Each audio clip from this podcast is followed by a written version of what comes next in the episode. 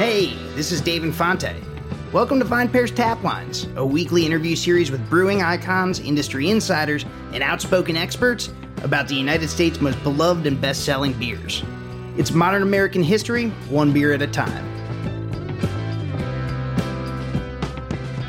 The leaves are falling, the smell of wood smoke is in the air, football is on TV. These are the harbingers of fall, Tap Lines listener. Today, we're here to discuss one more signal of the season pumpkin beer. It's a controversial varietal, that's for sure, and some people get irrationally angry about it showing up in their supermarkets and liquor stores before they believe it ought to. But the fact of the matter is, pumpkin beer is one of the most popular seasonal offerings in craft brewing's skeuomorphic repertoire year in and year out. People love it. Not me, personally, but people. If you didn't know any better, you might assume that the whole pumpkin beer thing was just an offshoot of Starbucks pumpkin spice latte phenomenon. But it most certainly is not. The PSL was only introduced to the American drinking public in 2003. Pumpkin beers, on the other hand, are typically dated to 1983 or thereabouts, shortly after one Bill Owens opened Buffalo Bill's Brewery in Hayward, California. It was there that Owens, a former award winning photojournalist and future founder of the American Distilling Institute, pioneered that autumnal brew on a lark, creating one of craft brewing's most enduring calendrical calling cards in the process. Today on Tap Lines, we're joined by Bill himself for a wide ranging foray into craft brewing history and his considerable contributions to it, pumpkin based and otherwise. He's one of the most polymathic guests we've ever had on Tap Lines so you'd best believe we covered a lot of ground, listener. I hope you're ready to roll. It's Bill Owens, it's Buffalo Bill's Brewery, it's the birth of pumpkin beer, and it's all right here, right now on VinePair's Taplines. Taplines today is graced with the presence of maybe its most polymathic guest of all time, or at least so far. I'm talking, of course, about Mr. Bill Owens. Bill, welcome so much to Tap Lines. No problem. Thank you. Bill, where are you joining us from today? I'm from Hayward, California. I'm sitting in my house that uh, caught on fire. The fan in the bathroom caught on fire. Oh, geez. So today, today I'm moving from this house. I have my assistant in a front house, and I'm moving her to another house. And so I'm in the process of moving today. I've been camping out on the back porch with a Coleman stove and an extension to the TV and of course my modem working. Bill Owens, what can't you do? You're a photojournalist, you're a brewer, you're a distiller, you're a survivalist. I can't sing. I'm so jealous of people that make millions of dollars singing a song. How can that be? Why didn't God bless me? Well, as far as I'm concerned, you have the dulcet tones required to take us down memory lane here on Tap Lines today. We thank you so much for joining uh, Tap Lines listeners. For those of you who are not familiar with Bill Owens and his polymathic career, um, like I said just a moment ago, uh, Bill has achieved excellence in so many disciplines. Bill, I'm gonna I'm gonna flatter you for a second, so you're gonna have to try not to blush. Uh, he's you've achieved so many things in so many different disciplines photojournalism, photography, editing, uh, organizing, of course, brewing, which is what we're here to discuss today. Um, and you know, you've you've had just this incredible, uh, incredible life that you know right now apparently includes dodging small fires and uh, camping out in your backyard, man. What this is. Thank you so much for joining us at what must be a pretty chaotic point uh, of transition for you. No, nothing. I'm I'm turning 85 soon on Monday. So I, when I meet other people my age, they're usually. Uh, can I say the F word? You please do. You're more than encouraged. Most people my age are fucked. Let's get into the meat of the matter, Bill. Uh, we're going to scroll the Tap Lines time machine back to the early 80s. Um, we're gonna let's say let's go you know right to around uh, 1980 or so. No, no, I want to I want to go back further. Okay, well, take control, my man. Uh, okay, you, you turn the time machine wherever I'm, you want to take us. I'm 15 years old, and my mom and dad sent me to Bible school. Okay, where I learned uh, that Jesus could turn water into wine. Okay. And so I said, if Jesus can do it, I can do it. And so I went and got the neighborhood kid, Keith and I, uh, got the ladder, got up on the arbor, picked all the grapes, put them in a wheelbarrow, and took them down to the barn. And in the barn, my dad had these wash trays uh, under a pile of lumber. So I took the lumber off. We dumped the grapes in. I get a two by four, squash them all up. Mm-hmm. Then we get the shovel and dig a hole in the backyard and fish out all the stems and bury the stems because we don't want any proof we've been doing anything. Got to get rid of the evidence. We covered all, yeah, I don't want my dad to catch me. Covered all back up and wait, we waited a couple of months. And by the way, I've written this up. I'm doing my memoirs right now called Chicken Heads. Uh, I'm 50,000 words into it, so I've told Okay. the story a few times. So a couple months later, I went and got Keith. We took the lumber off the wash trays and looked down underneath, and it's, there's a green mold going on it, but that didn't bother me. I pushed it back with a mason jar, and I said to Keith, "Here, you drink it first. Neither one of us could put it to our nose. So now we have a problem. We have to get rid of the evidence. So I knew what to do. Of course, I'm a farm boy. We figure these problems out. Uh, I drained the tubs into a couple buckets and carried the buckets out to the pasture and poured out the wine, whatever it was. I think it probably, well, I'll tell Vinegar. you what, in a minute. um, we uh, then dragged the wash trays outside to where there's a gar- garden hose and wash them out. And I start looking inside where the wine was, and it's all bright and shiny. So apparently, the pH of the wine ate the zinc. So basically, we made rat poison. Yeah, I was gonna say you made he made something like, like turpentine almost. Would My kill you. goodness. If you drink anything with zinc in it, it would kill you. Oh man! We put the trays back, covered it back up with lumber, and a couple of months go by. And at supper, my dad said, "Billy, there's these rings of dead grass out in the pasture. What's going on?" I said, "Flying saucers must have landed." So this was your first. This was your first encounter with fermenting. Uh, Yeah. It sounds like at this young age. This would have been what 19, uh, 70 years ago. You're turning Uh, 85 next week. 1953. Yeah, fifty something like that. Yeah. Uh, then uh, I, I I got into college. I, my SAT was I think six forty. okay. they don't accept uh, 640s anymore. Uh, but I got I was able to get into Chico State College because I was a farm boy, and they had a provisionary status for farm kids. hmm They let you come to college, and they took me aside and showed me my IQ. I was 101, normal. Well, I was just happy to be in college, you know, to get off the farm and working and get away from home and etc. Uh, once I was in college, and we soon learned that we could go to the grocery store and buy these cans of malt syrup. And then you Sure. just pour the syrup into a five gallon bucket. And I think on the instructions on the syrup on the side, it, it usually would say uh, for canning, uh, do not ferment. Wink, So- wink, nudge, nudge. Yeah. Yeah, so uh, we add some yeast to it and ferment it. And then, of course, you got about three gallons. This five gallon bucket, you got about three gallons when you're done. And of course, we had no, we put it in the fridge, take the shelves out, put in the fridge, and we could drink it for maybe two to three days till we had to go buy beer and then, or do another fermentation. Yeah. So I got through college like that, uh, drinking brown derby beer and whatever it was. Oh, Brown Derby. Uh, sure. Yeah. Yeah. Uh, then uh, after college, uh, I was married, and John and I went in the Peace Corps. Uh, when we came back, uh, I got my first job at uh, Livermore Independent as a uh, photographer. So every day I would photograph six to 10 assignments.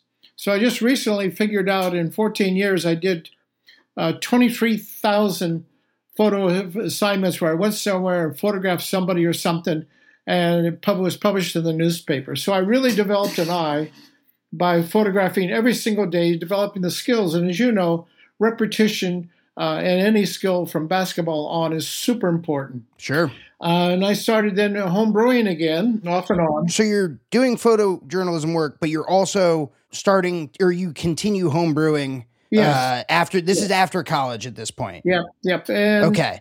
finally, the newspaper, and this happens to all of us at your peak of your career, uh, you get laid off or fired. sometimes both. Especially in the media business. right. And so I was laid off from the newspaper, myself and a couple writers. And uh, I continued to homebrew because I didn't have money uh, to uh, buy beer. Mm. but then there was a couple of homebrew clubs. And I, I went to these homebrew club meetings a couple of times, and these guys were idiots. I just could not stand critiquing each other they they badmouth each other, and I wouldn't go back to a homebrewing club. No way. Yeah. Okay. Today, I think there's like ten thousand of them across America. It's big industry. Many. Zymurgy, yeah. Is still being published for homebrewers. Sure the is. last time I went to homebrewers thing was about five years ago in Denver, and I walk in a room Jesus Christ, every single person had a beard and tattoos and looked like something from another generation. And I just walked out of the room. I did not want to be around uh, these people that have tattoos on their neck. Usually, the, my generation, you had a tattoo on your neck, you were in prison. Maybe that's where you got it. Yeah. Yes, that's where you got it. so I, I was homebrewing, laid off from my job, homebrewing. My wife left, so I don't have very much money. But I got interested in, and there have been a couple of people talk about all grain brewing. And I wanted to learn how to uh, switch from syrup, which is expensive, four or five dollars, uh, to buying grain, which is like a dollar a bag, you know, for mm-hmm. five, ten pounds. Grain is 70 cents a pound, I think. I usually needed uh, 10 pounds. No, I, I, I, think my mash was 30 pounds. Uh, there, there, at that time, there was a couple of crazies out there uh, there was Cartwright Brewing up in Portland, Oregon, and I had heard uh, from uh, Tom, who was the, later became a, a craft brewer, uh, that they would mash in and then they would get down on their knees and pray to Jesus that the starch conversion would occur.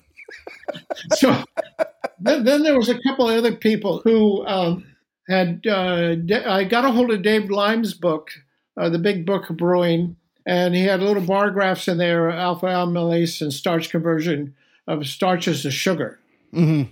Uh, then the most important thing to all of this and the whole renaissance was Dr. Michael Lewis at uh, Davis. And Lewis sure. would give these Saturday seminars, and the whole room would be full of homebrewers like myself. And at the end of the, the afternoon, Lewis would go to the blackboard and write out a mathematical formula clear across a blackboard. You know, mm. and hmm. you remember I graduated from college in auto. I'm not too good at. A matter of fact, I did fail the test to be a Navy pilot and go to Vietnam and kill women and children in 1963. Oh God! Right with John McCain. Think of that luck to fail the test to be a pilot and not go off to war. You know, you'll take now it. Vietnam. Now Hanoi is the most wonderful place to visit for food in the world. Isn't is that ironic? I could have been bombing it as a yeah. 22 or 23 year old. So at the end of Michael Lewis's lecture, I finally raised my hand. I said, "What temperature does starch conversion occur? Where do you have to be at?" And he said the number is 152. So I knew I had to get to 152 on temperature to do starch conversion. And now I believe I've heard Dr. Lewis has pushed that temperature up to 157.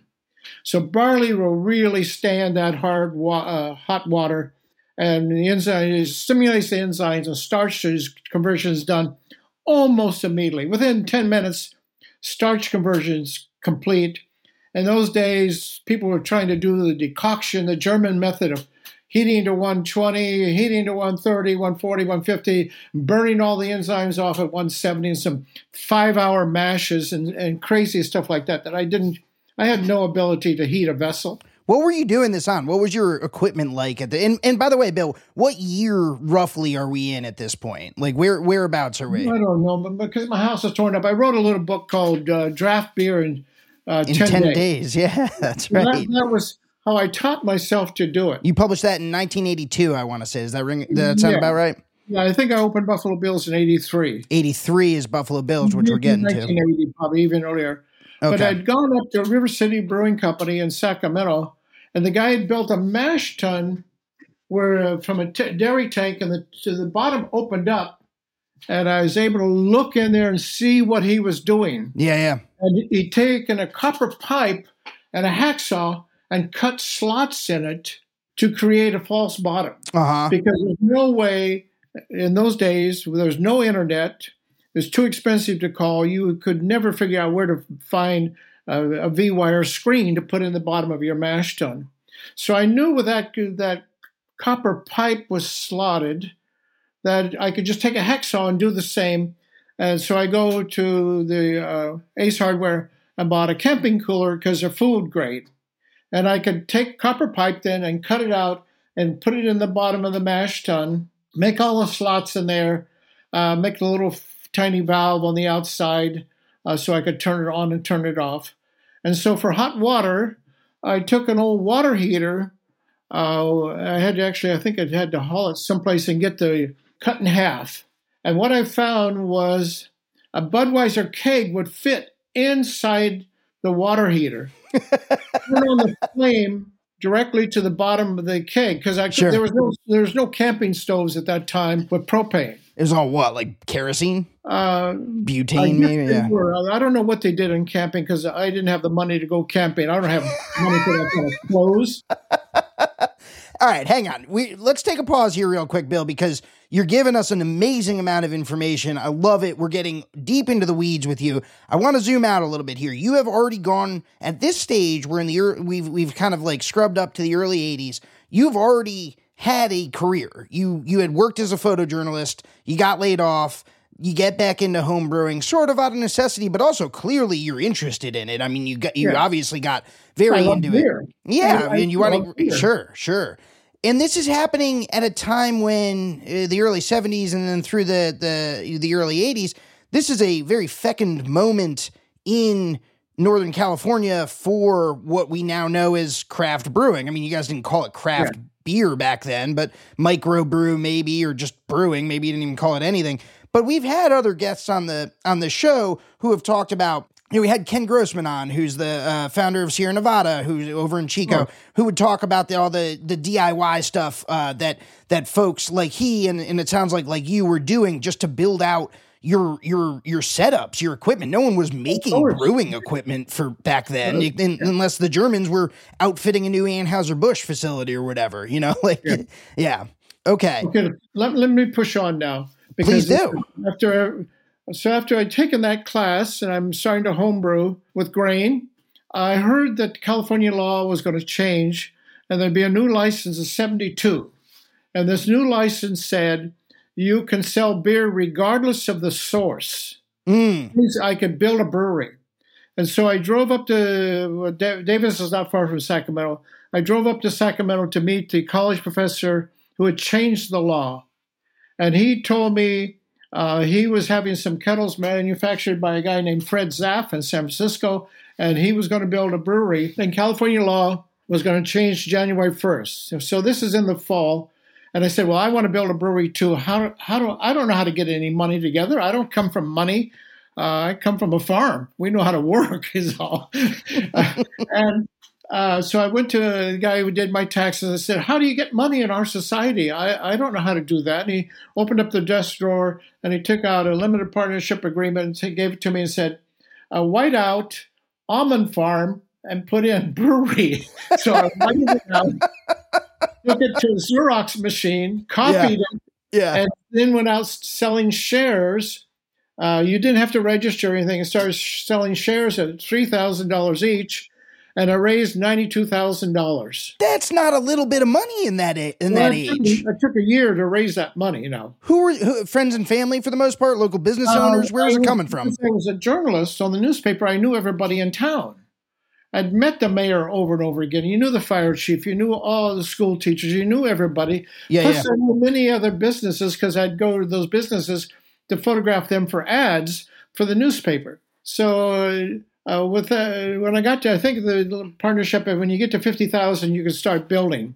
Mhm. So it took me nine months to uh, find a building. Originally, I tried to do Walnut Creek and couldn't get find a building. I ended up in Livermore because the rent was a dollar a square foot, and the building was two thousand dollars a month. So I was pretty sure in my mind I could do two thousand dollars a month selling beer. Mhm. So now I had to go to boneyards, which are basically junkyards for stainless steel uh, tanks and dairy tanks and uh, uh, industrial equipment. Often, industrial tanks will be something from pharmaceuticals that weigh 4,000 pounds and they're polished to, to the moon. And I don't need that. I just need basic tanks. I was able to find a, a vessel where I could buy some burners, put it underneath the tank, and put a skirt around the tank, and I could do direct fire to the kettle. I found another tank to do a mash tun and drilled a hole. I had a hole cut in the bottom of the door. And then in the back room, I had two fermentation tanks that were on. Uh, one didn't have legs, but I was able to raise raise one up so I could pump into the upper one, ferment, and then drain to the lower one for lagering. Are you doing all this work yourself at this point? Do you have help? No. Well, yeah, you have a guy build the building out. I don't know how to do plumbing, but I, I can yeah, solder. Yeah. yeah. I build it out myself, but you don't build out putting in the water system and that kind of stuff. Uh, I did have everything hard piped uh, for a while, but uh, mold grew in it. I couldn't clean it. I couldn't get anything to 132 gotcha. degrees to, to, do sanitation. Uh, so I had to cut those pipes off and use hoses. Mm-hmm. So I came out the door. I opened Buffalo Bills uh, that fall. Oh, I hired a guy to come and dress in Civil War clothes and fire a cannon. That was fun. Wait, what? Yeah, Why? You, you come because you call the police department and tell them you're going to shoot a cannon. They're going to say no. All right, hang um, on. I have two questions. First of all, why is there a Civil War reenactor in Northern California? California was not even involved in the Civil War. And second of all, why uh, did you hire this guy to, to shoot off a uh, cannon thinking, at Buffalo well, Bills? My recipe is stolen from George Washington, of course. Sure, right? Sure, like, sure, sure. We'll get to that one. We'll get to the pumpkin ale later. Okay. And so okay. I knew not not uh, the, that the next door was a print shop and across the street was a Lucky supermarket. And so after we fired the cannon, uh, the, the, police showed up, of course, and uh, they didn't cite me, but it was an exciting time. Okay. This is 83. You opened Buffalo Bills. I could make rent every month, and I had well, one employee, a bartender, and there's the two of us for a while. And then I was able to grow to three of us and uh, four of us. And uh, uh, I brewed every Monday, once a week and I did, and of course, I went to visit Ken Grossman several times sure. to to spy on him, basically. And I did buy tanks and uh, to try to figure out the process. There's no books yeah. on the on the process for uh, craft distilling, and of course, I eventually write a couple books on what the process, how to how to do the process. Um, there's no, no the, the main thing is when you go to a big distillery or brewery, and I'm in the distilling business now, you cannot figure it out when you walk into a a gigantic factory like Budweiser, you can't figure out what they're doing. There, they right. ten kettles going at once, and they're all sky high. Yeah, yeah. I, yeah. I used to argue with people that listen, when you're bringing this wash a wort up to a boil, and after five ten minutes, I would turn off, and my brewing partner would get mad at me. He says, "Bill, it says to boil for an hour." I said, "Listen, it's a clear fluid. Why? Why am I boiling a clear fluid for an hour?" Well, there's no books to explain to you what has to happen during that hour. Yeah. a hot break and some trub will flocculate out. You need to reduce the, the some chem- complex chemical reaction happen. How big was the setup at this point? Um, How much capacity? Uh, 10 gallons. Okay. So batches were. Uh, two carboys. I had one carboy that was five and one that was six. And I liked it like that because I would really end up with 10 gallons of finished fluid. Because when you have a mm-hmm. five gallon, you get shrinkage. You know, it evaporates and cools down, and you, you can never get a full five gallons out of a five gallon carboy. Sure. So the eventually, like Playboy magazine came by and photographed me. Uh, some other people uh, wrote me up in magazines and newspapers, and uh, a way I, I, just did the best I could. I couldn't grow uh, like other people had done because uh, the print shop next door wouldn't move. So I'm stuck in that space and I couldn't get into bottling. And the other guys who got into bottling took off. Yeah, and, that was where it was at. Yeah, sure, sure. Package. Yeah. And so the other, uh, when I opened with this Chronicle co- covered it, uh, the craft, they didn't call it craft, micro brewing, there was three of us that opened at the same time. Uh, one was done by uh, Bert Grant called Grant's Brewing up in Yakima. And Bert was a chemist and uh, his wife was a chemist, and they uh, opened up a small brewery and then added the tap room. And the uh, the other one was Mendocino Brewing Company up in Mendocino, and they had a small brewery. And when the laws changed, they also opened up a tap room. But I was the only really true brew pub because I had the long draft. I'd bought Grundy tanks, which changed the whole uh, craft brewing would not have happened if it wasn't for those English cellar tanks that you could buy for a thousand bucks, of three-legged tanks. And I was able from uh, North Coast Brewing, uh, who does great beers. Uh, matter of fact, he's one of the few that has a mash filter too. By the way, that's another story. Uh, I bought two tanks from him, and so I had had three of them actually.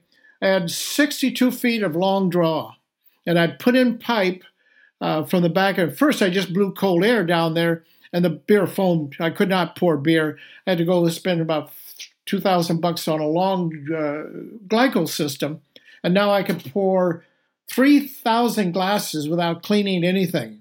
So that changed everything. I didn't need an employee taking care of the kegs all day. Right. And being a call at 10 o'clock at night from your woman bartender who couldn't change a keg. A keg weighs close to 100 pounds. You got to roll it. Uh, the handles are tough. And whatever. I shouldn't say sexist couldn't do it. It's just hard work for, for anyone. Young, yeah, yeah. 110 pounds. Sure, not, sure. Uh, rolling kegs around in their spare time. And plus, you got to roll it behind a bar. It's not easy to handle beer kegs because they're odd, oddly shaped. Yeah, very awkward shape. Yeah. So I did that for uh, 14 years uh, before I uh, finally sold Buffalo Bills. It, it recently reopened. Uh, the owner of the the next owner had it for another uh, 15 years. So it's been 30 years for Buffalo Bills. I'm collected in the Smithsonian. Yeah, you have a tap handle in the Smithsonian, right? Yeah. My photography is also there. So I'm sitting uh, in the uh, bought an antique store across the street from Buffalo Bills, and I was in the antique business. But I, I soon hated all those people. They're all idiots again. Uh, people would drive drive for two hours. People get in the car and come to my antique store after driving from Sacramento two hours to buy uh, greenish depression glass. They wanted little tiny glasses and saucers from the, the Great Depression for six dollars or sixteen dollars and I finally, I should have sold it. I just closed the antique store. I did not want to deal uh, with those people or other dealers. Uh, there was no money in it. I did have over the years. I do. I cannot drive past a garage sale to, to this day. I always find something that I don't need. Yeah, I, I have a lot of swag. I'm an expert on swag, uh, in collecting. I don't know. My house is full of it. Here, I just got back from Denali. You got a what is that? A coaster? Oh yeah, truly stout. Yeah, a, a brewery distillery. Cool. Uh, he's he's fabulous. I just went to Alaska to visit some distilleries. We just put together the most difficult whiskey trail in the world, Alaska, three thousand miles for 12 distilleries. Wow. And this is with the American Distilling Institute, which you founded. Yeah, yeah. I, we did a map. I don't have it in front of me right now, but we're putting the website will be launched very soon and we'll launch this trip. So I sort of know uh, the f- first person to finish it will probably be a German hitchhiker. Somebody will go up there and ride a mountaineer or something. Whole, yeah, yeah. The whole 3,000 miles because young people do like I did when I was a kid. When I flunked out of college, I uh, my roommate said, "Let's go to Europe." I said, "Yes, let's go to Europe. I can study French. If I can't learn English, I can learn French, right?" Well, I lasted three days at the Alliance Francaise in Paris. uh, I ended up hitchhiking around the world. Came back and went back to college and got my degree in uh, to be a high school uh, shop teacher. So I'm pretty good with. That's what you went to college for. Yeah, the industrial arts to be. A, they don't teach it anymore. Kids go to high school and they okay. don't learn home, home, economics or woodworking, metalworking, sure, dra- industrial drafting, uh, printing. Yeah, I, I have a lot of units printing. Any of those careers I could have gone into, I'm sure I would have been successful. But uh, but this explains some of your ability soldering and putting together these DIY systems when you were building out Buffalo Bills. I mean, you had at least some expertise in it at that point. Yes, yes. You weren't totally flying blind. Yeah, yeah. You know, only 2% of us in America are raised on a farm. Is that right? So when you're raised on a farm, you know, you know that horses are pretty stupid. If you stand close to a horse, it eventually will step on your foot.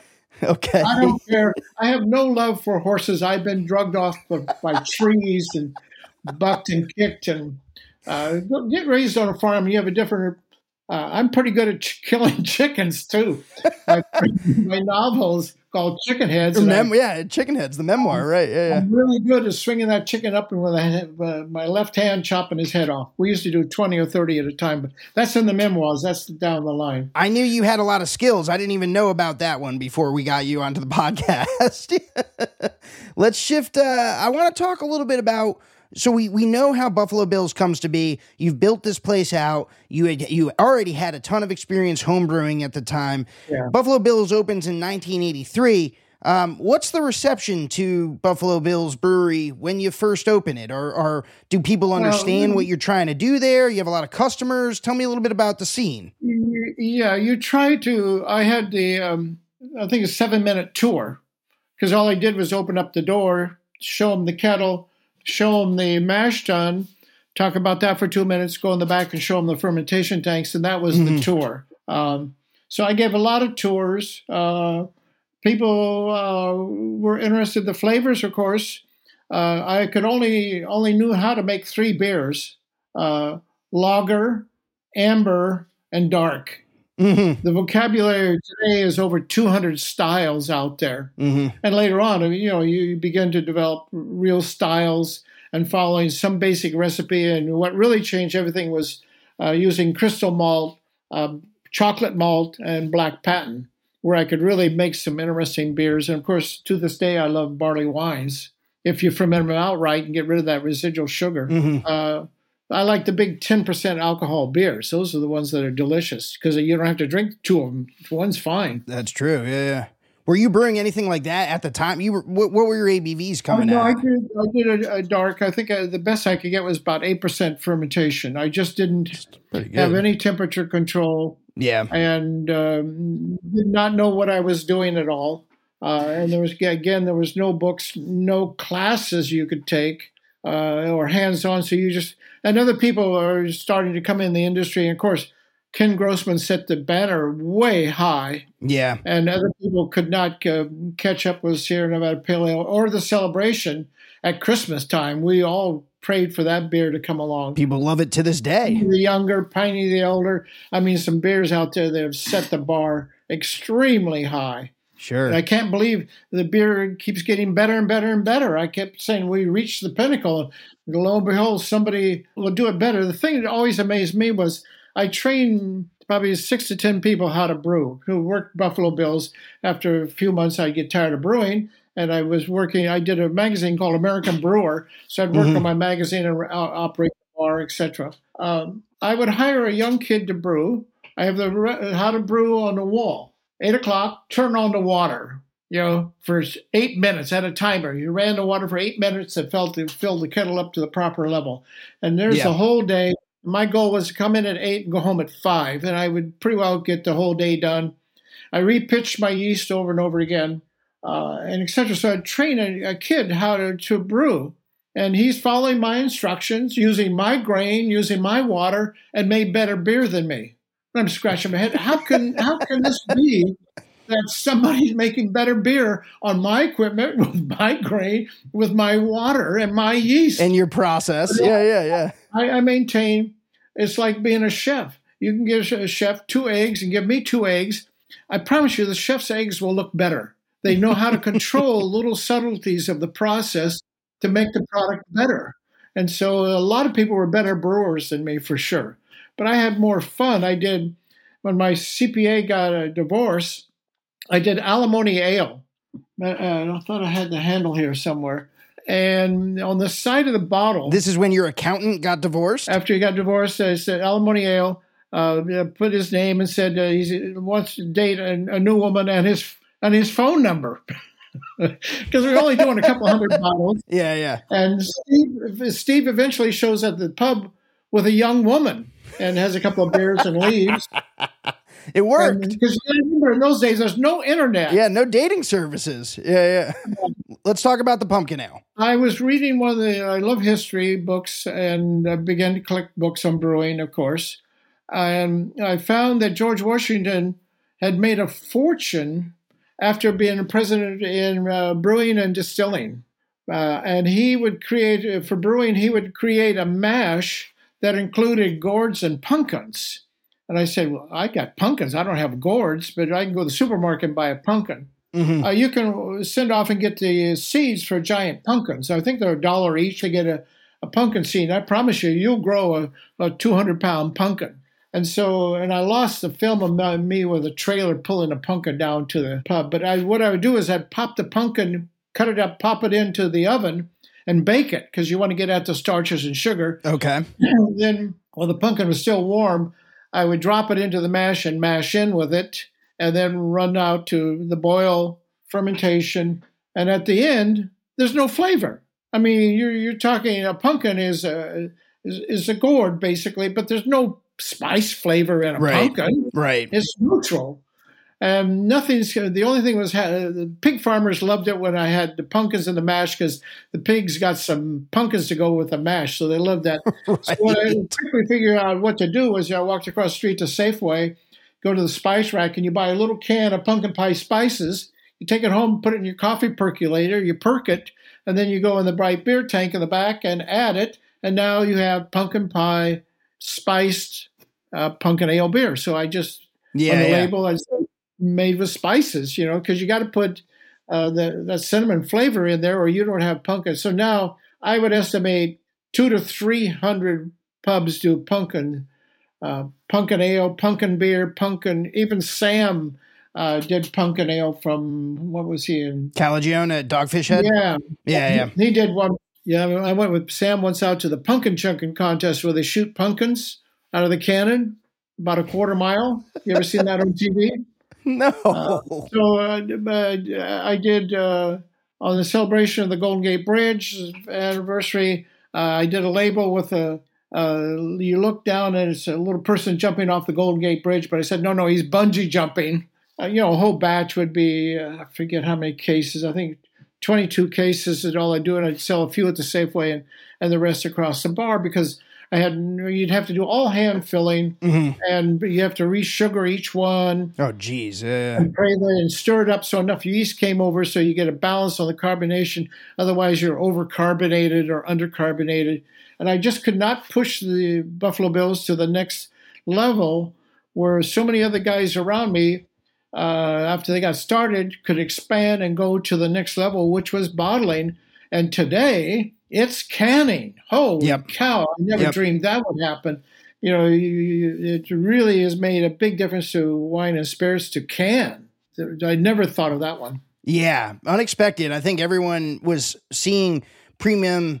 You know, the bottle was the premium package, right? Can was down market. Can was cheaper. Yeah. It was. Yeah. It was. You know, the, had a bad taste from the aluminum. Pumpkin ale has since you first started brewing it has become a phenomenon in the beer industry, and then pumpkin spiced flavor as a flavor category has become a phenomenon in American, you know, food and drink, consumer packaged goods across the board. When, how was it? How was it received when you first started brewing it? What did your customers say about Buffalo Bills pumpkin spiced uh, ale? Did people like it? Did they think it was weird? Who? who? Who's going to say anything? Your customers. Well, What's he, what's he doing now? I don't want pumpkin ale. I want beer. Yeah, yeah right, right. I'm not drinking anything that has a pumpkin flavor to it, so it did all right. It was a novelty. People thought, oh, interesting. Okay, I don't know about that. Yeah. Donald Trump was once president of the United States, so most people hanging in a bar are not your your brightest. Come on, and the best. you know, uh, you know okay. now tequila tequila outsells whiskey now. Holy Close to. Yeah, yeah, yeah. Right, right. Yeah. The world has changed. Sure, but okay. So you you you made it. People kind of thought it was weird or whatever. When did it start taking off at any point while you were brewing pumpkin ale at Buffalo no, Bills? Uh, no, my distributor uh, sued me, claiming he owned the label, so I had to go to court and defend myself and defeat him in court. So that takes a few months and ten thousand dollars away from you. You got to remember, sure. there's a lot of litigious people out there that if you uh, usually in wars they try to kill the generals first, right? To heck with the peasants. Let's let's shoot uh, Mr. Owens in the back and sue him. And I've been through all that. I'm sorry to hear that. Yeah, you survived. Looking back on the pumpkin ale create the creation of the pumpkin ale at Buffalo Bills. Like us, like we've talked about over the course of this episode. I mean, listeners have got their heads have got to be spinning. You've done so many things. Pumpkin ale is a very small part of your story, but pumpkin ale is a, is a fairly big part of the the craft beer story. I mean, it is a very very popular, the most popular seasonal uh, varietal that gets introduced every year, right? That yeah. gets released every year. Did you have any idea when you were first, you know, sort of making it, working off George Washington's recipes, uh, uh, you know, putting together pumpkin ale? Do you have any idea that it was going to turn into something like this? Oh, no, I'm, I did try to trademark it. Really? And again, uh, I I couldn't finish filling out. I, I trademarked some some of my products. I think I did trademark, but you got to remember, I'm a one man operation. I did not have a wife partner who was into that. Mm-hmm. You know, in life, some guys are lucky. They get wife part not like it. I don't know what it is. They get a life partner who they're a team and they can accomplish big goals, right? And I've met a few of those people. Um, I never seemed to marry that kind of woman. As a matter of fact, I, I talk to my first wife all the time. We've been divorced for 30 years because we have grandchildren. So I see her and talk to her all the time. She's still my best friend, I would say. Uh, my second wife recently passed, but neither wife of my generation did the you know my, my wife had an iron. You know how many? There's no young woman out there has an iron and does ironing and sewing. I don't you know. My, my, yeah. my wife was so Carol, my second wife, was into that. Her whole life was about fabrics. She's not interested in brewing beer. Uh-huh. And not many women are. There's a lot of women out there with a bunch of tattoos are interested in brewing for sure. Uh, but well, more now I think than than certainly when you were when you were. I, I would I would politely push back on that a little bit. I mean, these days, I think there are many, many more women interested in brewing than yes, I would believe absolutely. in 1983. There weren't nearly as many, but I no. think nowadays there certainly are. Yeah, the profession's open, and you can go to college and uh, get and get educated. But I have never heard of a college girl belonging to a sorority or anything like that brewing beer. I've never met a young girl who was a home brewer. Oh, I see. Where you, There's one. yeah, I'll, stipu- I'll stipulate on that. Sure. Like I don't think it is the me- it, I don't think it is the dominant mainstream culture. It's very much so. Yeah, yeah, yeah. Fair enough. But that's yeah. changing, as you said. All that's changing, and the world's opened up for, for women that want to wear rubber boots and work in a brewery. Bill, indulge me a little bit here. We've gone the distance. We really appreciate you coming on the show give me your I, I want to as a way of wrapping up take me give me a little bit of your perspective on the legacy of buffalo bills brewery and the pumpkin ale that you created there i mean many people mm. consider you to be the pioneer of pumpkin ale as as a style yeah. in the united states yeah. reflect yeah. on that for me uh, i would just say i was just i don't know where why i would be reading anything about george washington and distilling and brewing and when I saw the pumpkin ale thing, the light just went off. I said, "That's something I can do." That's like me making beer when I was 15, whiskey, wine when I was 15 years old. If Jesus could turn water into wine, so can I. So when I read some of this stuff, I say, "Well, I can do that." You know, uh, I can go to Paris and go to school, and so I go and do some of these things. Most of them fail, but I I will take the chance uh, that some of these things will be successful so you have a lot of fun to try. And and I do try on lots of things. Amen to that, man. I think we can all take a lesson from that, Bill. Like I said, we gone the distance here, man. Thank you so much for joining us here on Taplines and taking us down not just one memory lane, but quite a few. Uh, you've your life and times is uh, sundry and fascinating, and thank you for letting us uh, letting us into your history a little bit. Yeah, and go to billowens.com, the website, the zilling.com, or the delcoyears.com. I have an audiobook out also. Very cool. All right. Have a good one. All right, Bill. Thank you so much for joining us. Taplines is recorded in Richmond, Virginia, and produced by yours truly and Darby Cicci, who, along with the talented Shane Ferrick, composed our delightful soundtrack. Just listen to it.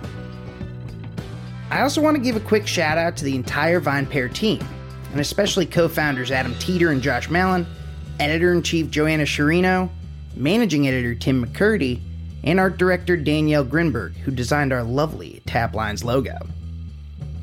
And of course, a big thank you to you, yes, you listener, for spending time with us week in and week out. We literally couldn't do this without you. I'm Dave Infante, and I'll catch you next time.